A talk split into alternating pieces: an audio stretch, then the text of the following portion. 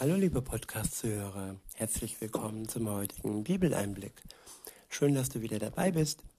Heute habe ich einen Psalm. Es ist der Psalm 32. Ich verwende wieder die Übersetzung Neue Genfer. Ähm, der Psalm ist überschrieben mit Glücklich der Mensch, dessen Schuld vergeben ist. In Vers 1 steht von David, ein kunstvoll gestaltetes Lied. Glücklich zu preisen ist der Mensch, dem seine Treulosigkeit Gott gegenüber vergeben und dessen Sünden zugedeckt sind. Ja, zugedeckt sind. Ein Feuer, das man zudeckt, erstickt und stirbt. Ein Feuer ohne Luft ähm, kann sich nicht ausbreiten. Und wenn Gott unsere Sünden zudeckt, dann sind sie tot, dann sind sie verschwunden. Und sie können nicht mehr in uns Raum gewinnen und uns wie ein Feuer verbrennen und zerstören. Sie haben keine Macht mehr gegen uns. Jesus ist am Kreuz für uns gestorben und hat die Macht der Sünde besiegt. Und es liegt an uns, dass wir dies für uns in Anspruch nehmen. Es ist nicht so, dass er wahllos Sünden vergibt. Dieser Ausspruch der liebe Gott, ähm, ja, er ist ja für alle lieb, für alle gut. Nein, Sündenvergebung gibt es nur in einer Beziehung mit Jesus. Wenn ich persönlich mit ihm eine Beziehung eingehe, meine Schuld mir eingestehe, sie bereue und mir dann von Gott, von Jesus vergeben lasse. Das ist ein, ein Beziehungsakt. Das ist keine, kein Automatismus. Das ist kein, keine Selbstverständlichkeit. Das passiert nicht im Hintergrund für alle automatisch. Nein, das passiert nur für den, der dies in einer Beziehung mit Jesus in Anspruch nimmt. Weiter heißt es, ja, der ist wahrhaftig glücklich zu nennen, dem der Herr die Schuld nicht anrechnet. Ich wiederhole, ja, der ist wahrhaftig glücklich zu nennen, dem der Herr die Schuld nicht anrechnet. Ja, auch hier nochmal die Betonung darauf, das ist keine wahllose Sache, dass der Herr dem einen die Schuld anrechnet und dem anderen nicht. Er rechnet dem anderen die Schuld nicht an, weil er, wie gesagt, mit ihm eine Beziehung eingeht und seine Schuld bereut.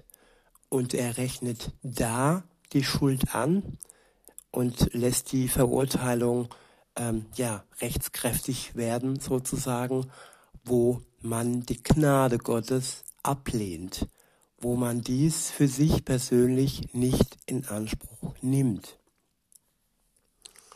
Weiter heißt es, beziehungsweise ich wiederhole mal den Vers und fahre fort.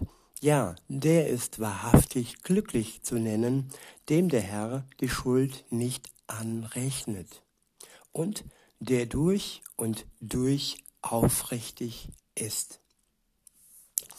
Der Herr rechnet ihm die Schuld nicht an, weil er durch und durch aufrichtig ist.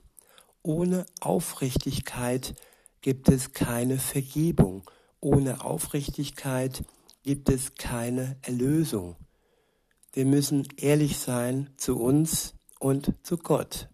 Nur mit Ehrlichkeit können wir zulassen, dass er uns befreit. In Vers 3, äh, in Vers 3 heißt es, solange ich meine Schuld verschwieg, solange ich meine Schuld praktisch versteckte, zurückhielt, so wie Adam und Eva es ähm, ja, verstecken wollten, dass sie vom Baum der Erkenntnis gegessen haben. Und als sie dann die Schamesröte in sich trugen und nicht mehr diese Unbeflecktheit hatten, ja, sie haben sich versteckt, sie haben ihre Nacktheit verborgen. Und ja, es war offensichtlich, dass sie gesündigt haben für Gott. Für Gott ist alles offensichtlich und wir können ihm nichts verbergen, auch wenn wir das versuchen, ihm unsere Schuld zu verschweigen. Und wenn wir das tun, dann passiert es oft, dass wir, so heißt es weiter im Vers, wurde ich von Krankheit zerfressen. Den ganzen Tag habe ich nur gestöhnt. Ja, Schuld kann uns krank machen. Schuld kann wie ein Krebsgeschwür auf uns und in uns lasten. Und erst wenn wir wirklich aufrichtig sind und sie loslassen, sie uns nehmen lassen von Jesus, der ja für uns und für die Schuld, für unsere Schuld gestorben ist, dann können wir befreit werden von diesem Krebsgeschwür der Schuld und müssen nicht mehr stöhnen. Ab Vers 4 heißt es, Tag und Nacht lastete deine Hand auf mir. Ja, Gott möchte uns mit seiner Hand die Schuld nehmen und er wartet nur darauf, dass wir bereit sind, dass wir uns von ihm die Schuld abnehmen lassen. Und wenn seine Hand auf uns lastet, dann ist das nichts Negatives. Im ersten Moment klingt das erschwerend, aber Gott kann uns nur gut tun. Und er ist keine Belastung, sondern er ist nur, ja, die gute Hand, die uns befreien möchte. Weiter heißt es, da verging mir aller Lebensmut. Ich verlor jede Kraft wie unter stechender Sonnenglut. Wie gesagt, es geht hier darum, um einen Menschen, der an seiner Schuld festhielt, der seine Schuld festgehalten hat und die Last hat ihm vor allem die Schuld gebracht. Und Gott ist der, der befreien möchte. In Vers 5 heißt es, dann endlich bekannte ich dir meine Sünde. Meine Schuld verschwieg ich nicht länger vor dir.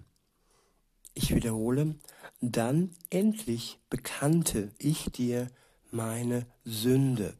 Meine Schuld verschwieg ich nicht länger vor dir. Ja, das ist wie ein spannender Krimi, ein, ein, ein spannendes Drama, wo man dann am Ende endlich ja die Befreiung erlebt, dass jemand ja seine Sünde bekennt und dann von Gott gerettet wird, erlöst wird, erlöst von der von der ganzen Schmach, von dem ganzen Schreien und Seufzen, von dem Druck, das die Sünde ausgeübt hat. Weiter heißt es, ich sagte, ich will dem Herrn alle meine Vergehen bekennen. Ja, die Betonung liegt hier auf allen meinen Vergehen. Ich habe oft gehört, ja, jeder hat so sein Geheimnis und das hält er nun mal fest. Und auch wenn dieses Geheimnis noch so klein ist, es liegt trotzdem schwer auf deinem Herz, auf deiner Seele, liebe Zuhörerin, liebe Zuhörer. Insofern ist es wichtig, dass du dem Herrn wirklich alle deine Vergehen bekennst und dass er dich von allem befreien kann. Was bringt es, wenn er dir nur die Hälfte deiner Last abnimmt und der Rest weiterhin auf dir drückt? Weiter heißt es, und du, ja du befreitest mich von der Last meiner Sünde. Ja, der Herr ist treu. Wenn wir ihm unsere, alle unsere Schuld bekennen, dann befreit er uns von der Last unserer Sünde. In Vers 6 heißt es, darum soll jeder, der dir treu ist, zu dir beten, solange du dich finden lässt. Ja, solange er sich finden lässt. Und damit ist gemeint die Zeit der Gnade. Die Zeit der Gnade ist noch nicht vorüber. Noch können wir Gott finden, noch können wir alles bereinigen, was zwischen uns und ihm steht. Und wenn die Zeit der Gnade jedoch vorbei ist, dann geht es darum, dass Jesus ja richten wird über die Welt, über die Lebenden und über die Toten. Also wenn man dann denkt, ja, wenn ich dann tot bin, dann passiert mir nichts mehr. Nein, auch die Toten müssen sich rechtfertigen. Sie werden auferstehen am Tag des Herrn, wenn Jesus wieder zurückkommt auf diese Erde als Richter für die, die ihre Schuld nicht bekannt haben und als Empfänger, als Retter und zu sich Heimholer für die, die mit ihm in einer Beziehung stehen. Weiter heißt es, und er darf erleben, selbst wenn die Not ihn bedrängt wie eine gewaltige Flut, sie wird ihn nicht, sie wird ihm nicht schaden können.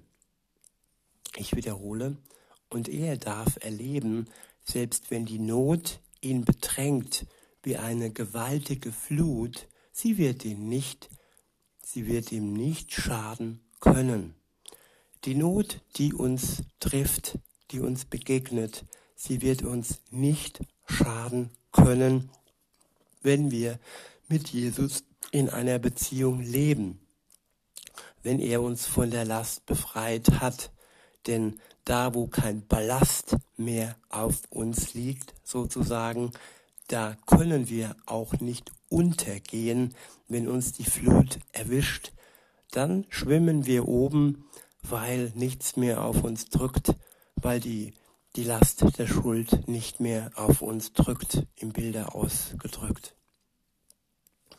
In Vers 7 heißt es, Du, Gott, bist mein sicherer Zufluchtsort, mein Schutz in Zeiten der Not. Ich wiederhole, du, Gott, bist mein sicherer Zufluchtsort, mein Schutz in Zeiten der Not. Ja, in Zeiten der Not, da haben wir Zuflucht bei Gott. Da wissen wir, wo er zu finden ist, nämlich in uns selbst, in unserem Herzen. Sein Geist nimmt Wohnung bei jedem Christ, bei jedem Menschen, der mit ihm in eine Beziehung ähm, ja, der mit ihm eine Beziehung eingeht. Weiter heißt es, wohin ich mich auch wende, deine Hilfe kommt nie zu spät. Darüber juble ich vor Freude. Gottes Hilfe kommt nie zu spät. Ist das nicht wunderbar? Oftmals warten wir und warten wir und hoffen auf einen Freund, der uns zur Hilfe kommen sollte, aber oft kommt da eben nichts, aber Gottes Hilfe kommt nie zu spät. Und darauf können wir uns wirklich verlassen. Und auch jubeln, jubeln vor Freude.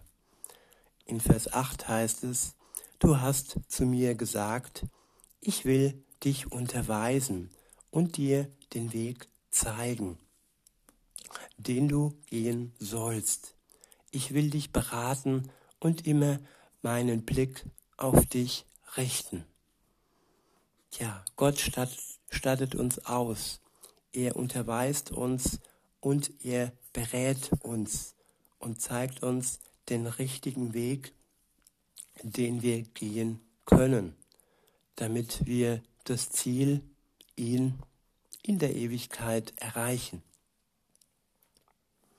Und er lässt den Blick nicht von uns. er lässt uns nicht aus den Augen. In Vers 9 heißt es, Seid nicht wie Pferde oder Maultiere, denen der Verstand fehlt und deren Schmuck aus Zaum und Zügel besteht. Damit muss man sie zähmen, denn sonst gehorchen sie ja nicht. Viele Schmerzen muss erleiden, wer sich von Gott abwendet. Doch wer auf den Herrn vertraut, den umgibt er mit seiner Gnade.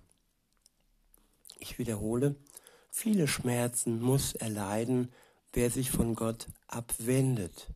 Doch wer auf den Herrn vertraut, den umgibt er mit seiner Gnade. Ja, wir haben die Wahl zwischen der Gnade Gottes und zwischen den Schmerzen, die wir erleiden, wenn wir nicht in seiner Nähe sind.